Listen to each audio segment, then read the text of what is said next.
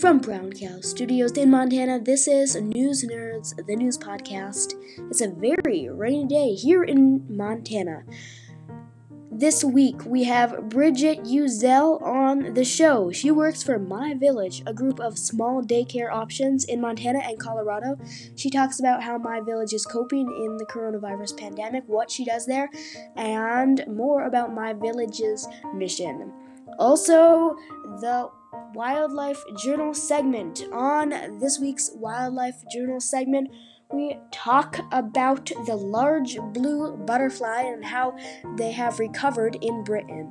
I'm Ezra Graham, and you are listening to News Nerds, the news podcast. Stay with us. We have a great show for you today.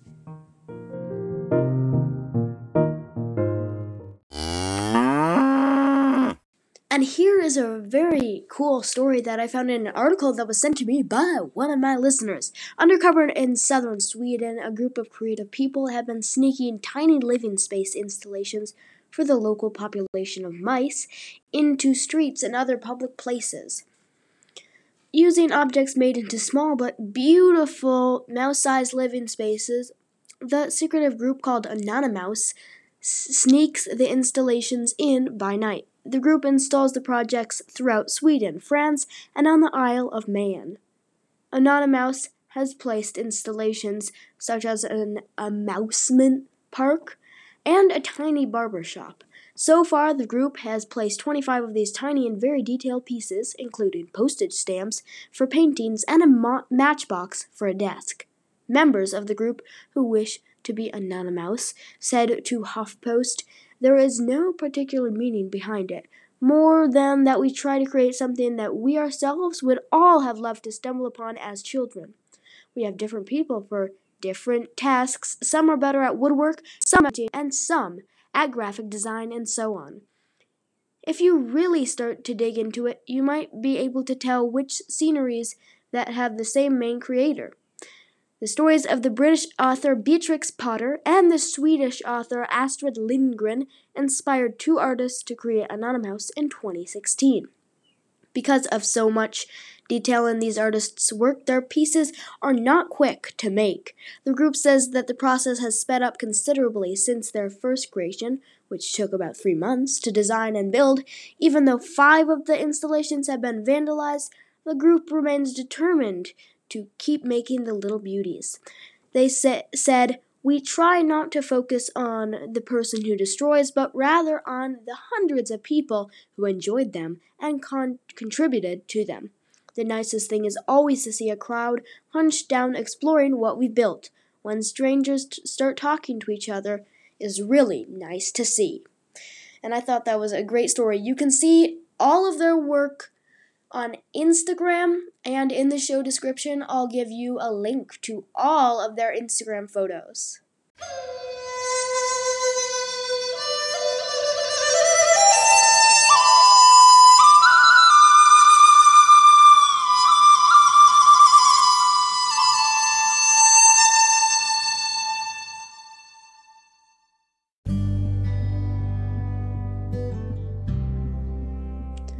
Just a second, we're going to go to my interview with Bridget, but first, a message from me and then the latest global news.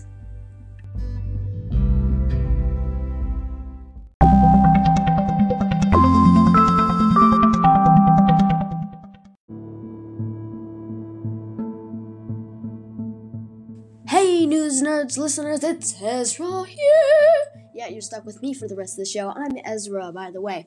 And I, have told you this before uh, many times, but I'm going to tell you one more time. You can go to anchor.fm slash newsnerds slash message to send me a voice message that could be on the next episode of News Nerds. And I've told you this many times before, but I love getting your mail, and particularly voice messages, because I can put them on my podcast and I can hear your voice on an episode of my podcast, which is very exciting for me and you.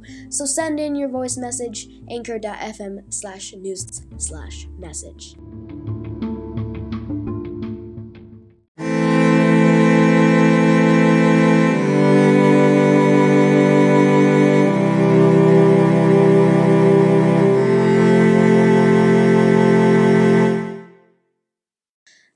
Is some news regarding Amazon. As many small businesses struggle with challenges due to our pandemic, the online shopping giant Amazon is hiring and hiring and hiring. Today, Wednesday, September 9th, Amazon announced it has thousands of job openings for different positions. Across the nation, about 33,000 corporate and technology jobs for Amazon are open. An Amazon spokesperson wrote to CBS Money Watch by email and said, the average annual compensation from these new jobs is $150,000, including salary and stock awards. And that's it for the latest news.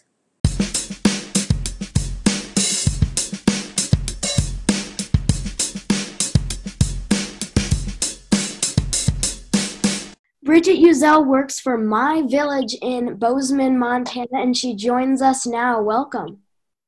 Thank you. Hello. So, can you tell me what your job is?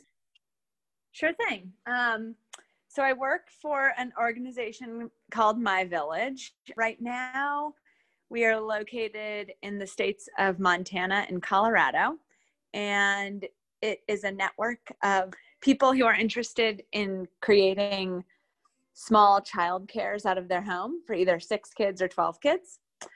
And my role throughout most of 2019 was working in the lab school here in Bozeman, right on Main Street. And it was in the back part of the house where our headquarters is, is located. And so I opened that school and I first taught six kids with just myself. And then I hired on another t- teacher and we were able to go up to 12 kids with the other teacher um, in early 2020 of this year, I actually moved out of working in the classroom. And now my role with my village is called content manager. And basically, I work with a team of people to create all the stuff that all of our educators use to teach. So that could be everything from a hand washing poster like how many seconds you spend washing your hands to you know more of the curriculum and learning materials that educators use. So what made you decide to take your job at my village and go into the teaching sector? Yeah good question. Um, really the people who who founded the company are two women named erica and beth and they are just really incredible women and leaders and are very smart and are very good at what they do. So I had coffee with Erica in Bozeman and got to know a little bit more about her and the company. And it really excited me that they are two moms, they have kids themselves that have struggled with finding really high quality childcare. And I know how important that is because I have three of my own kids. And, you know, every time I went back to work after each of them being a baby. That was really important to me to find excellent childcare. So it just it it was a combination of meeting really amazing, interesting people who were doing something that was very important to me and very important to them as well. So that's why I joined the organization of my village. And then the chance to teach and work directly with kids, I was just really excited about the opportunity to spend all day with kids instead of behind a computer screen. so I I gave that a shot when they decided to open up yeah that little school in Bozeman. So what where are the locations in Colorado and Montana? Um, all over. So we are really trying to learn about all different sorts of you know neighborhoods and experiences of different families and different people in different types of locations. So we we have people in downtown denver aurora colorado springs i think up near fort collins. I know in montana we have more rural parts of montana and then educators in downtown bozeman or missoula too could you tell me a little bit more about what my village is and how it's evolved great question how it's evolved so my village the the mission of my village is to really harness the power of community among people who want to open these high quality childcare learning spaces in their homes. And I know we'll talk about COVID maybe a little bit later, but what's interesting with the impact of COVID is now everybody's learning in the home as opposed to before COVID hit, the majority of people are le- learning outside the home. So now, how we define learning space could be everything from a group of third graders with someone who has their own third grader who wants to have everybody learning out of their own kitchen, or it could be a group of two year olds. So basically, the whole goal of my village is to create support materials so that people can run these little you know small schools and these little businesses out of their home where they're either taking care of kids and focusing on childcare or maybe doing something more school related and specific to supporting kindergarten or something like that. Oh and then how it's evolved. Let me actually just expand on that a little bit. When we started we thought we might make a lot of materials for people who already had programs open but then we learned that kind of the best uh, match for our model is people who are brand new, people who maybe are in a different career and want to switch careers so that they can spend maybe more time at home with their own kids or their grandkids or something like that. So that was a surprise to us that the people that we found to be the most successful uh, with our tools were people who were looking to do something totally different from maybe a job in human resources or a job being a principal or even a job in some sort of you know in the tech industry and they just wanted something completely different and then they wanted our support in order to make that jump so I know that the sandbox in Bozeman is a little bit unusual. So how is the sandbox, the My Village preschool in Bozeman, different from other My Village preschools in Montana and Colorado? Well, we have a really high percentage of My Village employees, kids, at, in the program because it's attached right there to the office space it's also different because it's not in someone's home. So I thought about maybe launching it in my own home, but uh, my husband was not up for that. And so instead, we found office space that could have the preschool attached to the office space. So, really, most of our programs are all in someone's home and they're using their kitchen and their living room or maybe their basement, something like that. Another way it's different is it's a program for 12 kids. And most of our programs are the smaller size, so sticking to the six to one ratio as opposed to hiring then another employee. Didn't you say that most My Village preschools were not didn't have a name and were called like uh, Brittany Butts My Village? Oh yeah, yeah, that's yeah, that's a that's a great question. So most of our programs go by this naming convention. Miss Bridget's Village or Miss Rose's Village or Miss Sandra's Village. And when we flipped into that naming convention, the sandbox was already established. And I was leaving the lead teacher position and I was becoming the content manager. So, for two reasons, we kept the name My Village Sandbox. One is that it's not attached to the person as much as our other programs are like you know miss sandra's village is never she's never going to sell her base well it's going to be unlikely that she's going to sell her basement business to someone else in a year so that's why we left the my village sandbox so in the coronavirus pandemic how has the sandbox and the other my village preschools changed um, well, we have a lot of different safety precautions. So, for instance, you know, the nap room used to be a whole bunch of kids right next to each other, all sleeping on their nap mats. And now we have those a lot more spaced out. Children over two wear masks. All adults at all times wear masks. So that includes parents picking up and dropping off A big one is is the separation of people coming into the learning space. Um, and we have found that this is something that can really decrease the risk of transmission of my of um, coronavirus. So that means that when parents come to the door, they sign in at the door, they say goodbye at the door, and then only the kid comes into the learning area.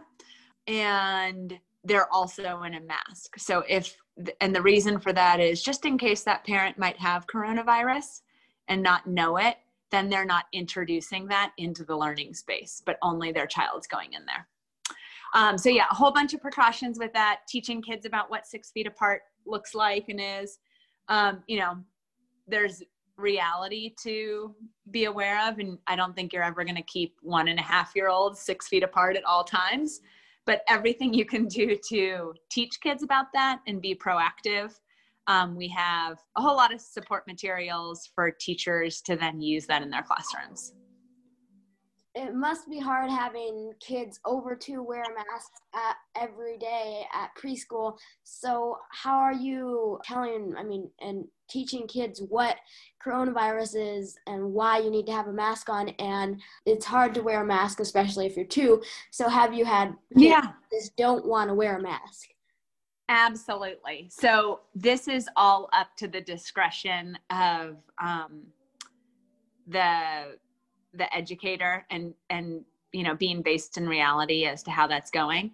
So some kids are going to be able to wear a mask here and there, or be able to keep it on longer. Some kids it's going to be a huge distraction and negative experience, and um, you know there's no forcing them to wear it. It's just a recommendation hopefully that kids two and over. And yeah, we're def- definitely talking about it and talking about what what is happening when people talk and sneeze and how that's the coronavirus. And I think the idea is just decreasing the risk. So if half of the kids over two wear the mask for half the day, that's decreasing some of the risk compared to no one wearing a mask at all.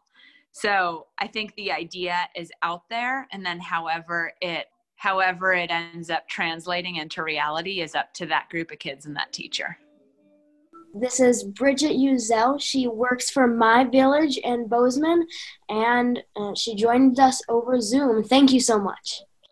Thank you, Ezra. Such uh, thanks for being interested in this topic. Cowboys! And now it's time for Wildlife Journal. In 1979, the Phengaris arion, or the large blue butterfly, was officially declared extinct in Britain. But as ecological associations and private trusts worked, they created the world's largest and most successful insect conservation program, and from 1984 to 2008, they witnessed the large blue return to 30 previously occupied and entirely new breeding sites. Most recently, conservationists recorded 750 butterflies emerging from the 1,100 larvae that had been planted in Minchinhampton and Rodborough Commons in Gloucestershire. I hope I uh, pronounce those locations right, and if I didn't, please email me. None of these butterflies had lived in the area for 150 years. Now these butterflies have been confirmed to be laying eggs in the wild. Richard Evans, an area ranger for the Commons, said, quote, creating the right conditions for this globally endangered butterfly to not only survive, but to hopefully thrive has been the culmination of many years' work. Butterflies are such sensitive creatures, and with the large blues' particular requirements, they are real barometers for what is happening with our environment and the changing climate. Unquote. Two species that the large blue depends on are red ants and wild thyme. Because of this, scientists have had to arrange protection for these two species. In the statement, David Simcox, research ecologist and co author of the Commons Management Plan, said In the summer, when the ants are out foraging, nature performs a very neat trick. The ants are deceived into thinking that the parasitic larva of the large blue is one of their own and carry it off to their nest. It's at this point that the caterpillar turns from herbivore to carnivore, feeding on ant grubs throughout the autumn and spring until it is ready to pupate and emerge the following summer.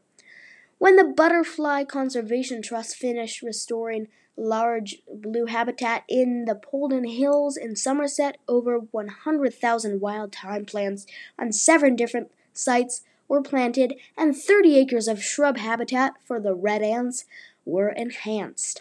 In 2019, there were 10 large blue breeding sites altogether, a step up from six in 2017, according to the magazine butterfly. And that's it for Wildlife Journal.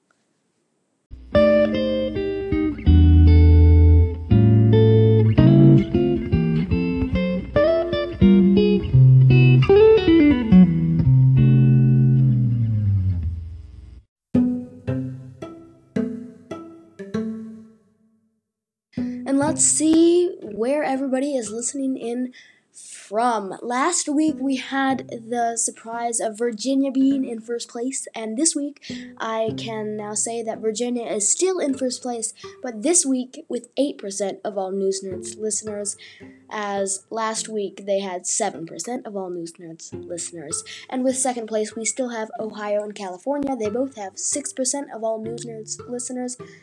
And with third place, New Mexico and Connecticut with 4% of all news nerds listeners. Behind them, Florida with 2%, and Utah, Texas, Vermont, New York, Oregon, New Jersey, Alaska, and more. And let's go to our next News Nerds segment.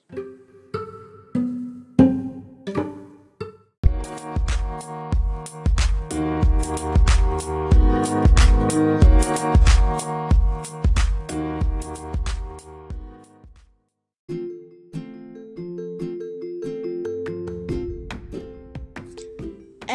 now let's go into by the numbers where we keep track of how many COVID 19 cases and deaths there are in the United States and in the whole world combined.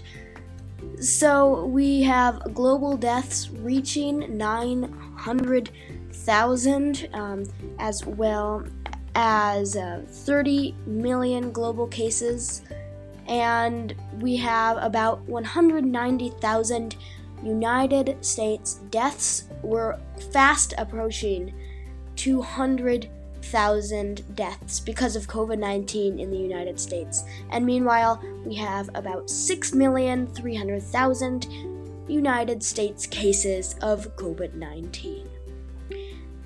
This is all according to the COVID 19 dashboard by the Center for Systems Science and Engineering at Johns Hopkins University. And that's it for By the Numbers.